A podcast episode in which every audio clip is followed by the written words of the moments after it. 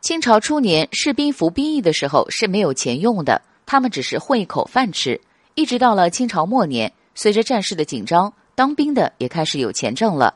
在大战来临之前，有一批银子可供发放，这些钱在士兵的手里保管起来很困难，尤其是离家远的士兵，如果稍有不测，就会人财两空，这是士兵们非常担心的事。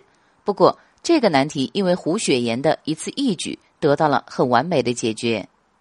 有一天傍晚，富康钱庄来了一位当兵的，这个人叫骆尚德，是想在钱庄存一笔钱。他的存钱条件是，不要存折，也不要利息。这个条件就有些奇怪了。胡雪岩听到这样的要求，先是一愣，骆尚德就把自己的经历说了一遍。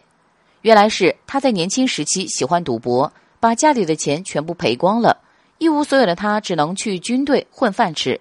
自己这么多年攒了一千两百两银子。本来可以回老家了，但是接到命令要去打仗，只好将银子存在这里。虽然洛尚德不要利息，但是按照钱庄计算，连本带利之后，应该是有一千五百两银子的。三年后，洛尚德战死在沙场，按理说当事人已不在世了，钱庄完全有理由不支付这么多钱。但胡雪岩不做这样的事，以及连本带利的给了洛尚德的乡亲，让其交给他的家人。正是因为胡雪岩诚信经营。在钱庄中没有发生过一件不愉快的事，也没有出现过欺诈的行为，可谓是非常诚信的商人了。